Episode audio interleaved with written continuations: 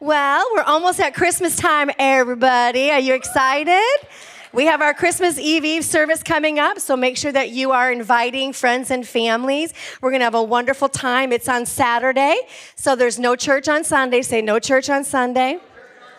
It's the one time a year you might be able to say that. We don't say that very often, but we want you to come Saturday night on Christmas Eve Eve, and we're going to have a wonderful time together with beautiful Christmas music and an awesome word, and they're going to read to the children the uh, Christmas story. It's just going to be a wonderful time. All right. Well, how many's ready for the word this morning? Praise God. What a beautiful spirit already today. Just a beautiful, precious anointing. And I am on uh, week two of talking about some Christmas carols. And today, you probably know what I'm talking about talking about Away in the Manger. And uh, what a beautiful way to have the little kids open up. There's a lot of history on Away in a Manger, so I'm not going to go through all the ins and outs. I never knew it was such a complicated song as far as who wants to claim the rights to it, um, but we know that it's still here. But from what we do know, it was first published in 1885. It comes from a Lutheran Sunday school curriculum. Isn't that pretty awesome? And they put it in little children's books um, for school and families to read and sing the song. It was believed that Martin Luther wrote the song in um, around 18 or 1540, something like that. Um, but that came out to not be true. And they feel that it originated from a German Lutherans in Pennsylvania. So, pretty awesome history that it has. Amen. So, we're going to look at a little bit of Away in a Manger today. And there's one part of the song that I really want to teach today. And uh, it's going to be a message this morning that's probably going to challenge us a little bit. It might step on our toes. So, just tuck them back a little bit, it, keep them safe. But how many know sometimes we need the word to challenge us? We need the Word of God to really uh, just almost just kind of prod us a little bit and get us back on track where we need to be. And so I'm going to be talking about a phrase in that um, beautiful song, Away in a Manger, No Crib for His Head. And the part that I'm going to focus on, it says, Little Lord Jesus lay down his sweet head. And we're going to talk about the word Lord there. And we're going to really emphasize that at the very beginning, when we hear about Jesus, they immediately call him Lord. And I think it's so important that we as believers that we understand what that means. What does it mean that he is our Lord? So my first point this morning is Jesus is Lord. And over 740 times you will find the Lord in the New Testament. So it's something powerful that I believe that we as believers, if we could get a revelation of Him not just being baby Jesus, because how many are so thankful for our baby Jesus that was born into the world, but we need to really understand what it means to make Him the Lord of our life. And I think that's missing a lot in the body of Christ. We, we've received Jesus, we received the salvation, but maybe we don't really understand what it means to make him Lord. So we're going to look into some of those um, things this morning that I think will help and challenge us. So the very first mention at the Savior's birth, he is called Lord. And we're going to look at Luke chapter 2, verses 10 through 11. And it says this Do not be afraid. But the angel said to them, Do not be afraid. I bring you good news of great joy, which shall be to all people. Today, in the town of David, a Savior has been born to you. Now, I want to stop there. This has been a long awaiting prophecy for centuries that they have been waiting for. And they finally got the good news. How many look forward to good news in your life?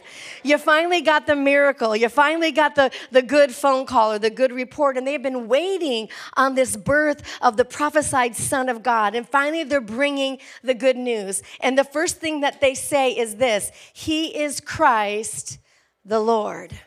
My, my version says Christ the Lord. And I want to look at the word Lord there because it has powerful meaning. And the translation of the word Lord says this the one who was, who is, and for, who forever will be. We serve an eternal God, don't we?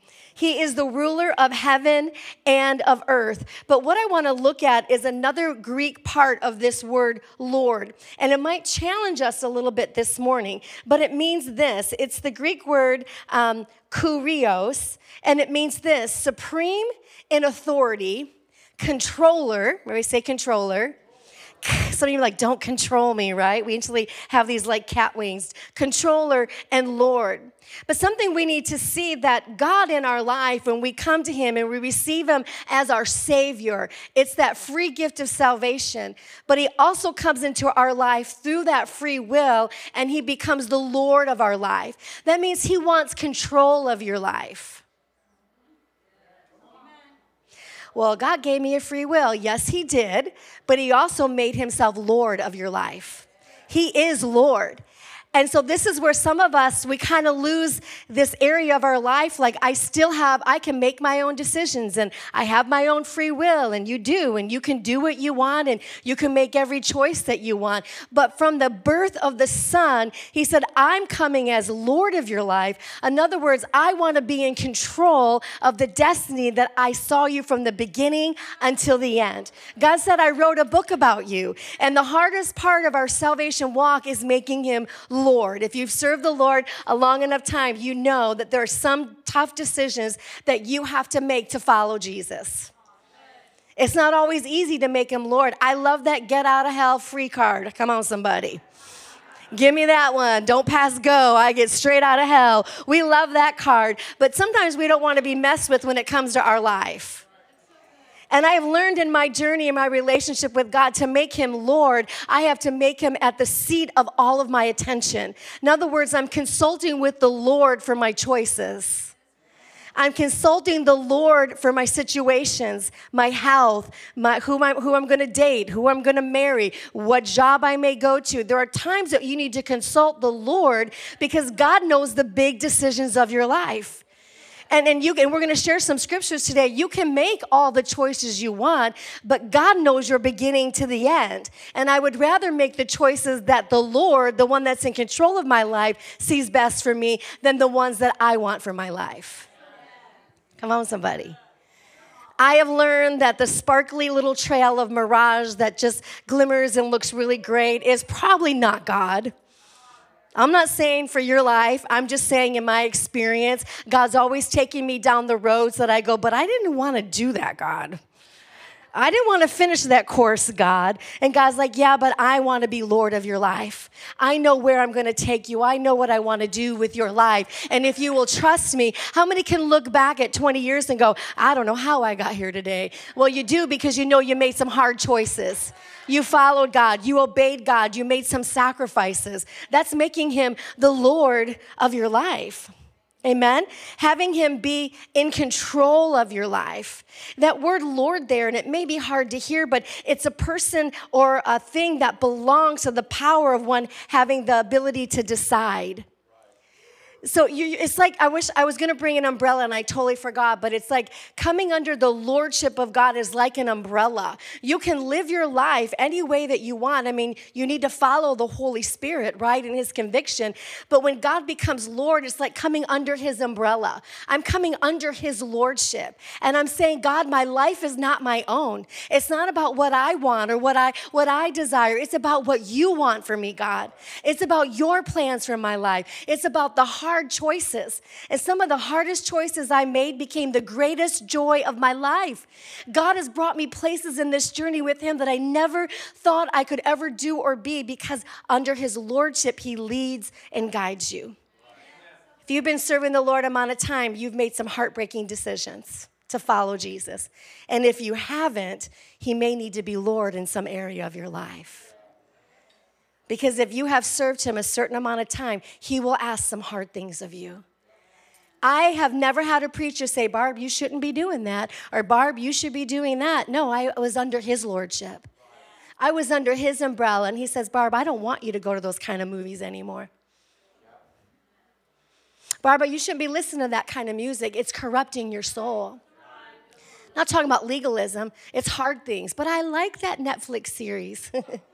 God's like, but it's full of witchcraft, and I've not called you to open up your home to the spirit of witchcraft. You're to guard your heart, you're to guard your family right now. So click. Lordship says, I'm turning it off. He's in control. I have control of the remote, but I want to submit to his lordship. And I'm not talking about legalistic. I'm talking about when the Holy Spirit is coming and challenging our life. Maybe it's to get in the Word, get fresh rhema. Maybe it's to get back into worship. Maybe it's to get alone with Him. There are things that He's calling for you to get under His Lordship and let Him be in control. The problem with some of you are probably in great competition with the Lord and yourself. Because so many of us want to be in control, don't we? And, and we're arm wrestling with the Holy Spirit, and God says, You can do it, but I would rather you let go and let you come under my lordship and my decisions and my choices because I know what's best for your life. We're gonna look at a couple scripture verses. You're like, Prove it to me, Pastor Barb. Okay, touche. Philippians 2, verses 6 through 8. I didn't know this translation existed, but it does. Easy English. And I, I wanted something that you could understand. And it says this Christ had the same nature as God. He was completely equal with God, but he did not try to keep hold of that. See, when Jesus was in heaven, he's equal with God the Father. He had supreme authority, but he came and what did he do? He humbled himself and became a child. He became a man. Humility is a part of lordship. And if Jesus had to humble himself as a man under the lordship of his Father, how much more should we humble ourselves under the lordship of the Father? Amen? So he's giving us an example. Instead, he chose to leave heaven he took for himself the nature of a slave. Who is he a slave to? The will of his father. Because I only do what the Father tells me to do. He became like a human, and when he lived as a man, he made himself even less important. He obeyed God completely so that he died. He even died on a cross. See, when we come into salvation with Jesus, we have to become unimportant. And I don't mean in our value because you know I teach that who you are in Christ and your power and authority, but I'm talking about your choices, our lifestyle.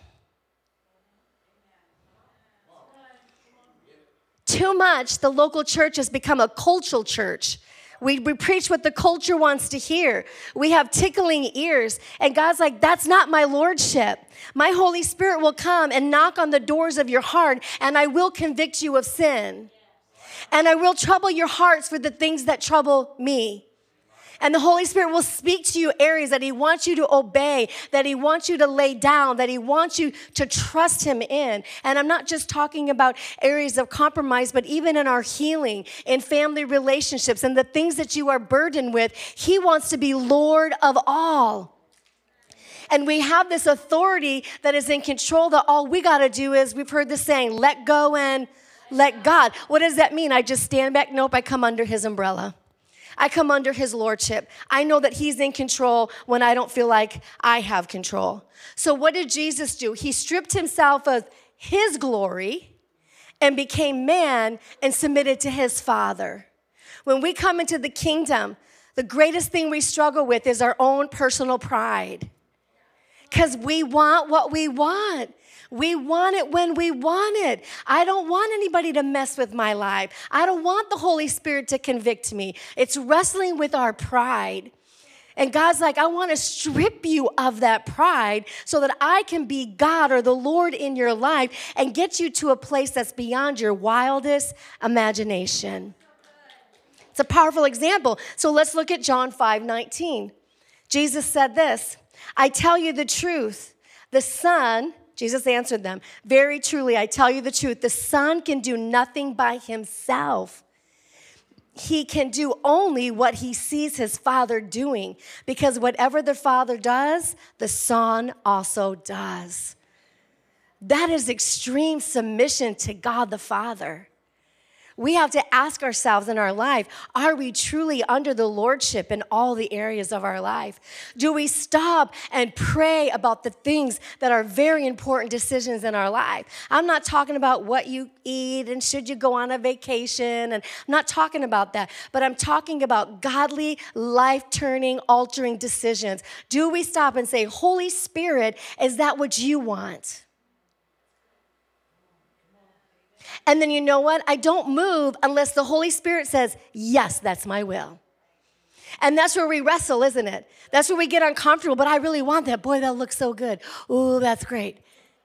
That man looks pretty handsome over there, God. Woo, glory.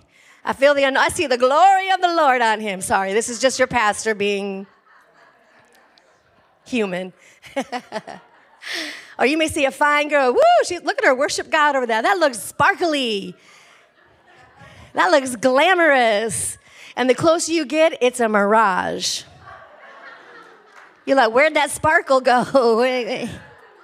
There's no, you're not glowing no more. You just got ugly. Right? God will, Holy Spirit will tell you. He leads you into all truth. So if you stop a minute and say, You are Lord of the situation, it's so dry in here. Somebody help me open this. Or bring me my little cup there. That'll work. Say hi to your neighbor, everybody. I know not to drink coffee before I come up. It's too uh, dry. So you stop and you ask the Lord, should I make this decision? Should I leave this job? This job stinks and it's not making good money, but should I leave God? I'm going to consult the Lord of my life. And guess what? He sees the end of my life. So that means He sees that decision. He knows the repercussion of that decision. He knows either the great joy or the heartache if I don't listen. And I've seen so many people in my office and, we counsel them and we, we try to lead them into truth. And we'll talk about this in a minute. And they go and make the decision anyway. And everything's like, no, don't do that. Because we, if you talk to enough people, you hear what you want to hear. you better get counselors in your life who will weigh it out with you who will pray with you, who will fast with you, who will tell you hard things. I've always said if you don't have a mentor that makes you mad, you better get a new one because they are not doing you any good. Some of my greatest learning experiences was when they made me mad and I didn't want to submit to what I already knew in my still small voice I probably shouldn't be doing anyway, or what I should be doing anyway. Amen. The Holy Spirit comes as a uh, confirmation. So, how do we make him Lord? I'm going to share these quick things with you.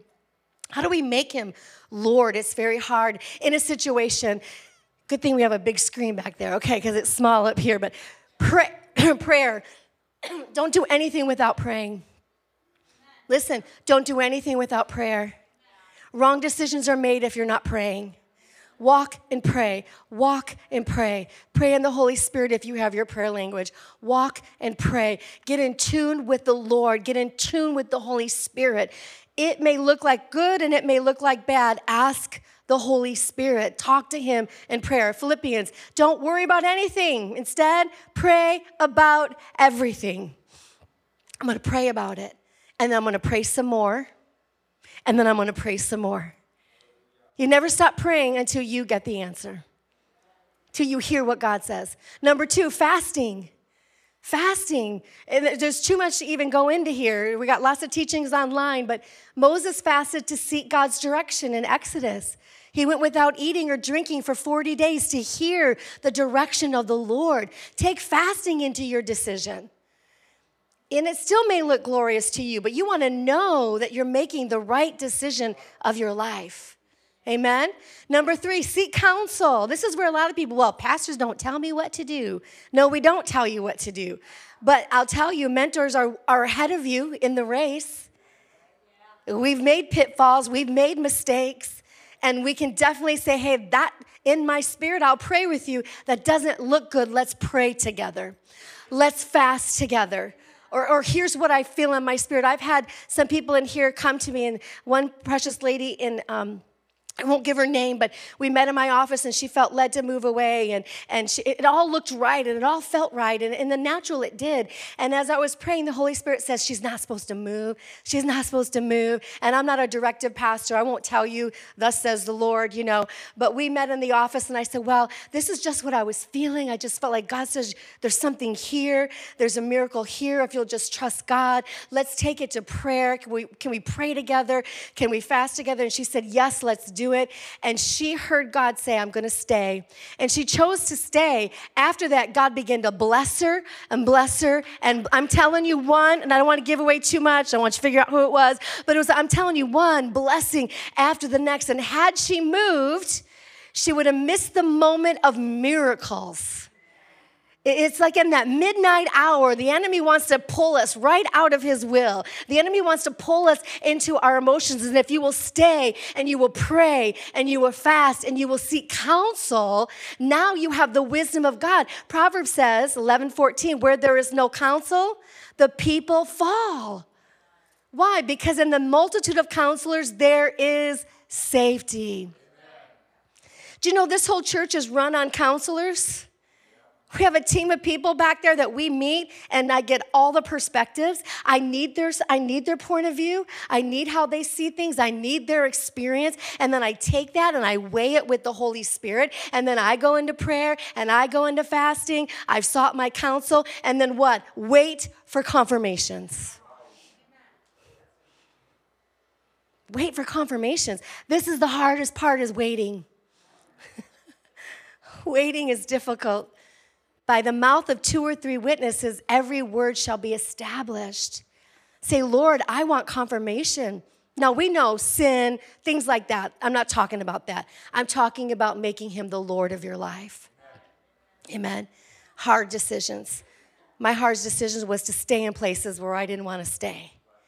My hard places was um, being faithful when I didn't want to stay faithful, wanting to quit when I wanted to quit. Those are places where we make him Lord but those are places where the miracle shows up in our life. Amen. So pray about everything. Why wouldn't you want the counsel of the Holy Spirit in your life?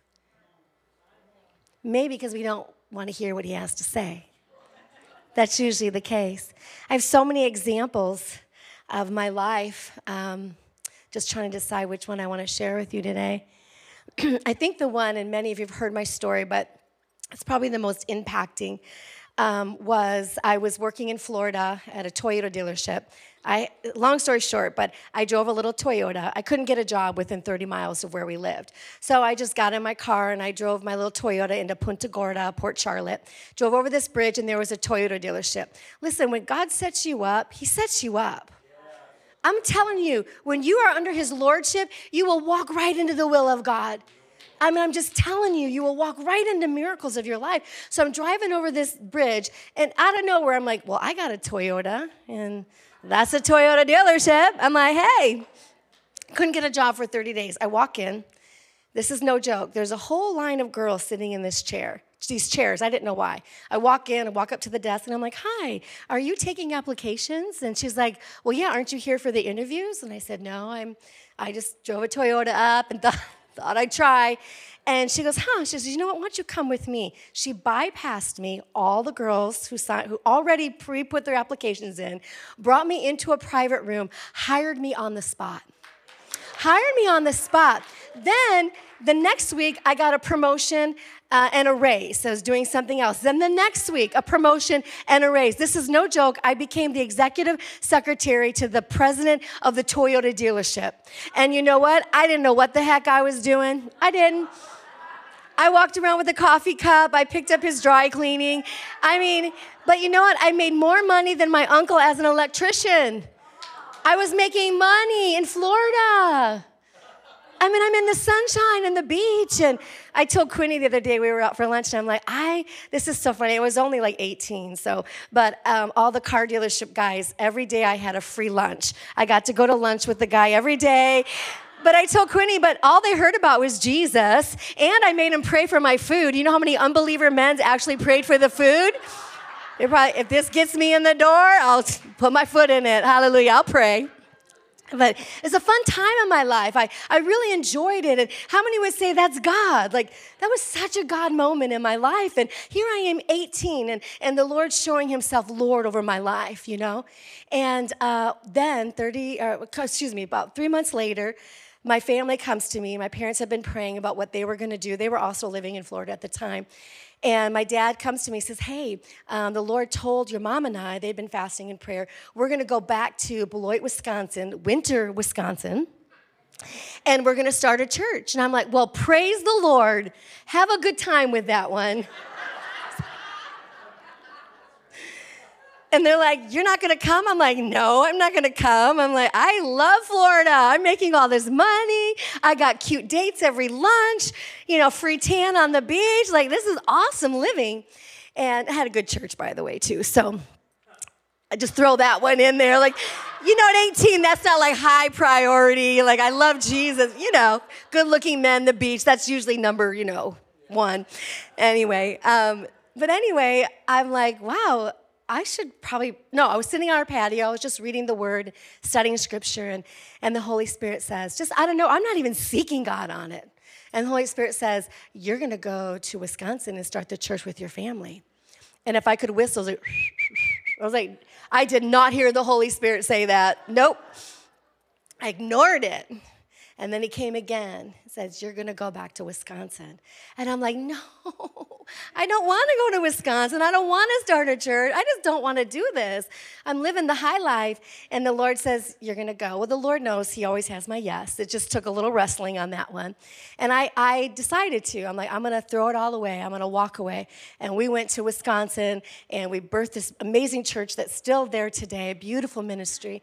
And I worked for free for the first year. I made no money, didn't tell nobody. I'm in Winter, Wisconsin.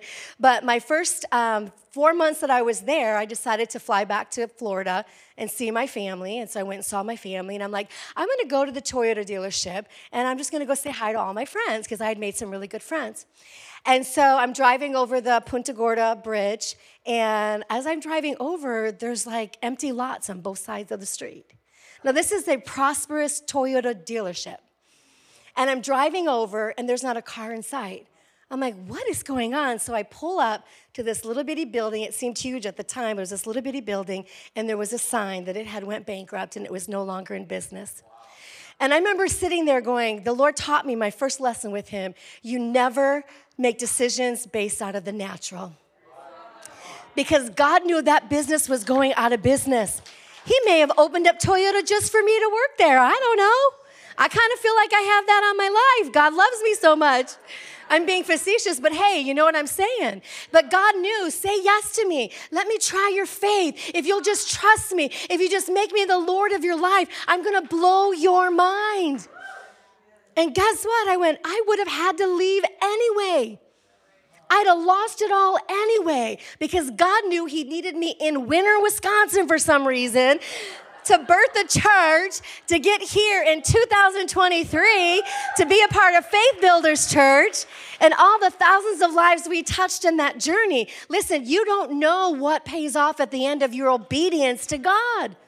Lay down the garbage he's saying to lay down. Get rid of that sin and compromise in your life. Get it out. You don't have time to mess around. Make him be the Lord. He will be in control of every area of your life. And I just feel like I should prophesy this. God's going to restore some things back to your life. The moment you make him Lord, he's going to begin to bring back and circulate complete restoration in your life. It's coming because God will honor your obedience. He will honor your faith and your trust in Him. Making him Lord is not easy. There'll be times you're gonna cry. There's gonna be times you're broken. There's gonna be times you're frustrated, but you've made him the Lord of your life. And he will never leave the righteous forsaken, nor his descendants begging for bread. You will come out a winner. Say, I'm a winner if I follow the Lord. Amen. When you come under his lordship, you may feel like you're losing in the moment, but when you make him the Lord of your life, you will win. You have to be willing to relinquish control. What time is it? Oh gosh, I got to go fast. Okay, we're to talk about two levels very quickly this morning of lordship to Christ. There are two different kinds. Number one is partially surrendered life. There are people who are just partially surrendered, a little bit you've given to the Lord. And I've touched on this a little bit, but Luke 6:46 says this, "Why do you call me Lord, Lord?" Same word, controller, same one, authority, and do not do what I say. You can't call me Lord if you're not obeying me. I may be your savior and you're going to get out of hell free card unless you don't stop sinning when the Holy Spirit's convicting you of it.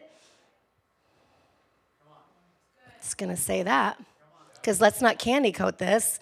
I'm not the Holy Spirit. I don't want to be in control of that. I'm just saying you have to seek the Holy Spirit. Amen. But I'm not partially, I can't call him Lord if I'm not obeying him. I can call him Savior, but I can't call him Lord yet. Lord, Lord, why do you call me? And you don't do what I say. He says, I'm not looking for lip service in this hour. God says, I want life service. He says, I don't want you to talk the talk. It's time for the church to walk the walk. It's enough being passive in the kingdom of God. It's time to build the kingdom of God. It's time to get our work boots on and build something for Jesus. Amen. I want to look at Matthew 7 really quick. It says, Therefore, whoever, whoever hears these words of mine and puts them into practice, does them, is like a wise man who built his house on the rock. Leave that there. When God speaks to you and you obey, what are you building? Your house on a strong foundation. The strong foundation comes when you obey Him, because when you make decisions out of His obedience, you're not building on a firm foundation. You're building on something that could fall through at any minute. The, the security I have at this church, no matter whatever it's gone through, God told me to be here.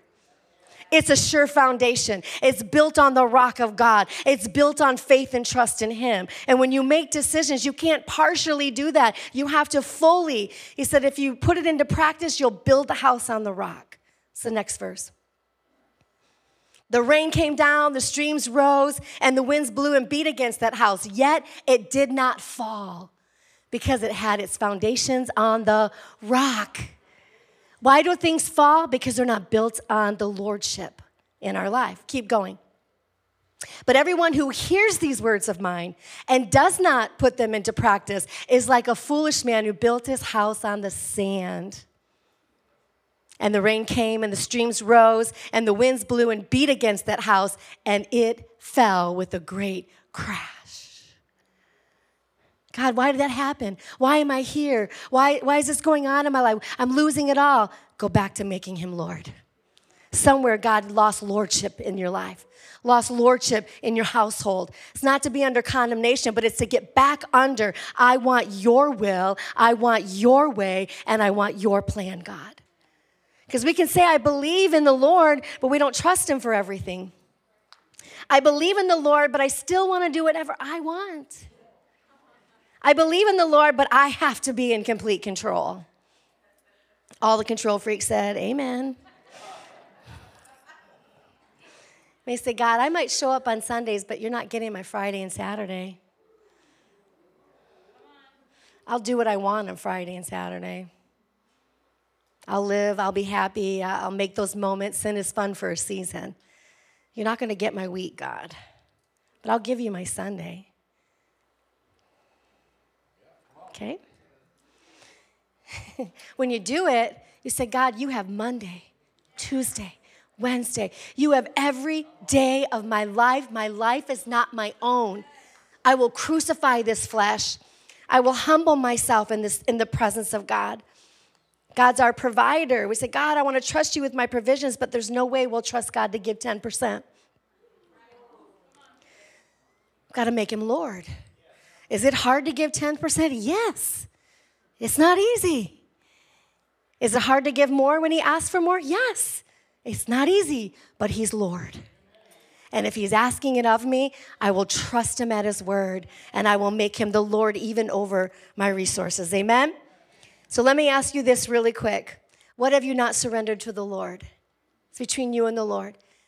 Pride, unforgiveness, pleasures of the flesh, God doesn't want us to be lukewarm, amen? All right, number two. This is what God wants for us a fully surrendered life. Who knew Mary had a little, not Mary had a little lamb, away in a manger? it's kind of like equal. I mean, come on. They're both like for the babies. Like, this isn't like a happy away in a manger teaching. gotcha today. All right. Number two, fully surrendered life. How many want a fully surrendered life? We all do. Praise God. We all do, even though we struggle. The problem is, is that people want to date the church and not marry her.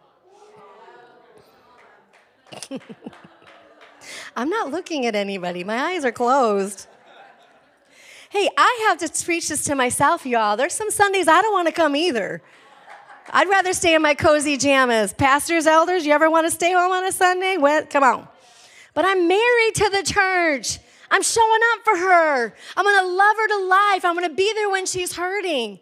And all of you who are married here today, the men, you bought your beautiful bride a, a, ring and it cost you everything. Even if it was when you were 17, it was like a hundred bucks. It was probably your everything, amen?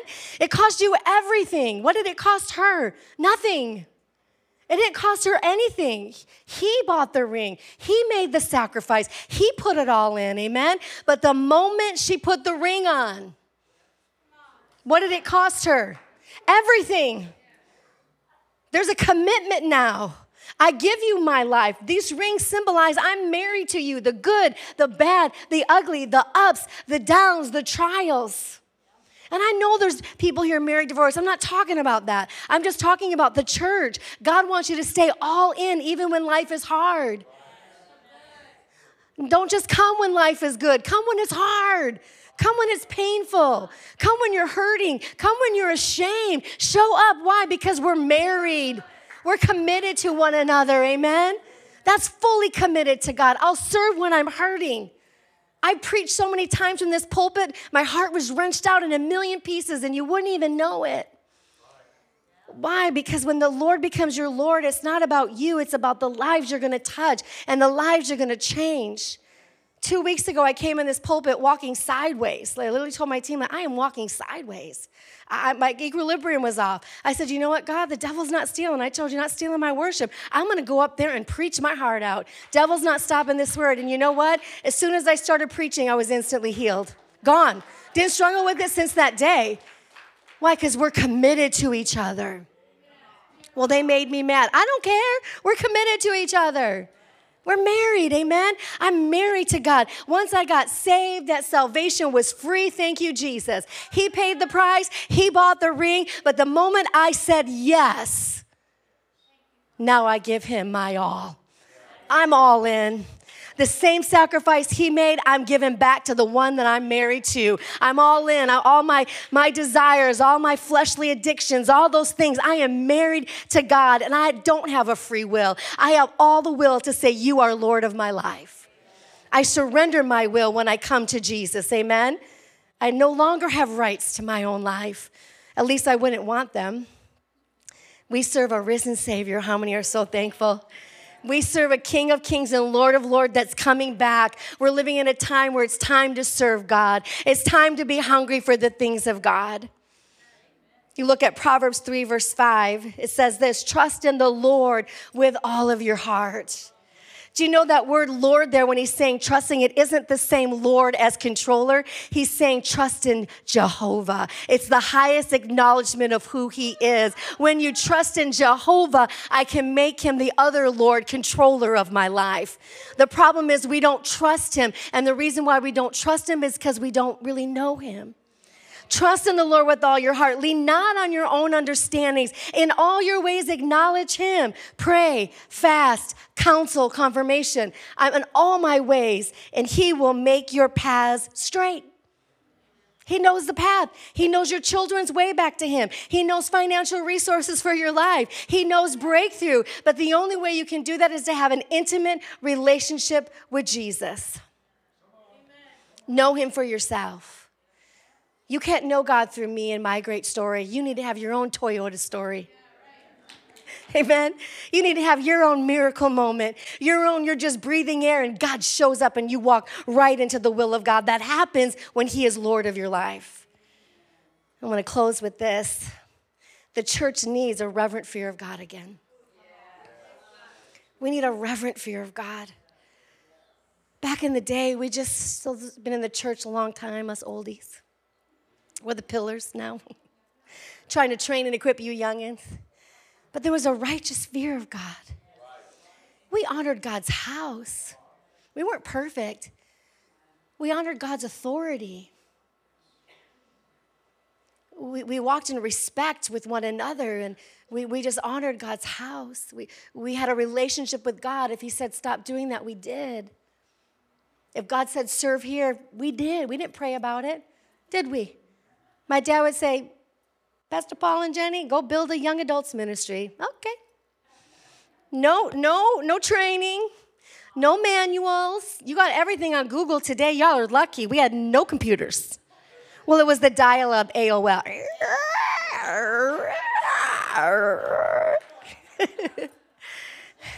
Pastor Paul, you're preaching on Wednesday night. He's never preached before. You're taking the midweek service. What? Lordship. Lordship. And many of you have done that in here. We're going to challenge more of you, amen. But God wants the reverent fear that if He's convicted me of sin, I'm going to stop it. If He's convicted me of gossip and dissension, I'm going to stop it. The only submission you have is to the Holy Spirit. That's it. I'm not done, God. Okay. I'm almost done, God. Give me one more minute. He's like, send them home. All right, let me close with this. The reverent fear of God. Matthew 7 says this. This is a hard one, but you know what? It's the Bible. Not everyone who says to me, Lord, Lord, will enter the kingdom of heaven, but only the one who does the will of my Father who is in heaven. Keep going. Many will say to me on that day, Lord, Lord, did we not prophesy in your name? And in your name drive out demons, and in your name perform many miracles? Then I will tell them plainly, I never knew you. Away from me, you evildoers. I can tell you this this is not a comfortable scripture for pastors to bring because we want the easy salvation. We, we, we want to make you happy. We, we want to make life wonderful. But the truth is, do you know Him as your Lord? Have you really submitted to Him? Or have we come in and felt good enough just to get through service? I don't want us to be comfortable in this house. I don't, I don't want it to be an atmosphere of fear either. I want you to know my heart. But we also have an accountability that God says, I need you to call me Lord now. I need you to get some things in your life that I'm there Monday showing up for you. You're, you're reading my word on Tuesday. You're praying on Wednesday. You're seeking counsel or mentorship. You're getting in rooted if you need help. You're getting in celebrate recovery if you need deeper healing. We've made everything accessible to help you become who God's called you to be. We're here, we're trying to build the whole spectrum for you, but you have to make him Lord of your life. You do. You have to say, God, when I gave my life to Jesus at 20 years old, I said, It's not my life, God. I counted the cost. See, salvation is a cost, it's free, but it costs you something. It means you got to get rid of some friends, you got to get out of some atmospheres, you got to shut down some things, you got to get in alignment with the Lord in your life and say, God, search my heart. Trouble my heart for the things that trouble you. If I'm lukewarm, you'll spew me out of your mouth. God, give me my fire back. Give me my hunger back. Give me my zeal for the house of the Lord back. There's a great deception that's hit this world. Great deception. But God is so much stronger than all of that. God is looking for his church to make him the Lord of your life. Amen. We want God to prove himself so we can trust him. And God wants us to trust him so he can prove himself. Amen. That's how it works.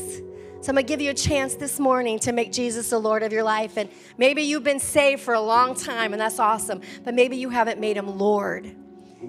Lord. the center of all your decisions, the center of your convictions, the center of your servanthood, whatever it is, we're going to give you that chance today to make him Lord and Savior. So I want you to close your eyes this morning. I want you to say, Dear Jesus, I'm asking you to forgive me of all of my sin. Forgive me for apathy. Forgive me for being lukewarm. I'm asking God that you will stoke the flames of your spirit on the inside of me. Awaken my dreams, awaken my passion, and awake my conviction. In Jesus' name. With all eyes still bowed, if you said that prayer this morning, making him Lord, not just Savior, maybe both, but if you said that prayer and you meant it, I want you just to lift your hands up all over this room. Thank you, thank you, thank you. Thank, there's lordship happening all over this room. Lordship, lordship everywhere. Father, we thank you, God. We thank you for your fresh Holy Spirit over this church. We thank you, God, that you are the Lord in every situation. Give us peace and comfort to seek you, seek your will, and seek your plan. And Father, we thank you for the words of this message go into the soil of good heart. Trouble their hearts with the things that trouble you, God. Give them a heart of victory that they are overcomers and they are victorious. In Jesus' precious name, everyone said, Amen and amen.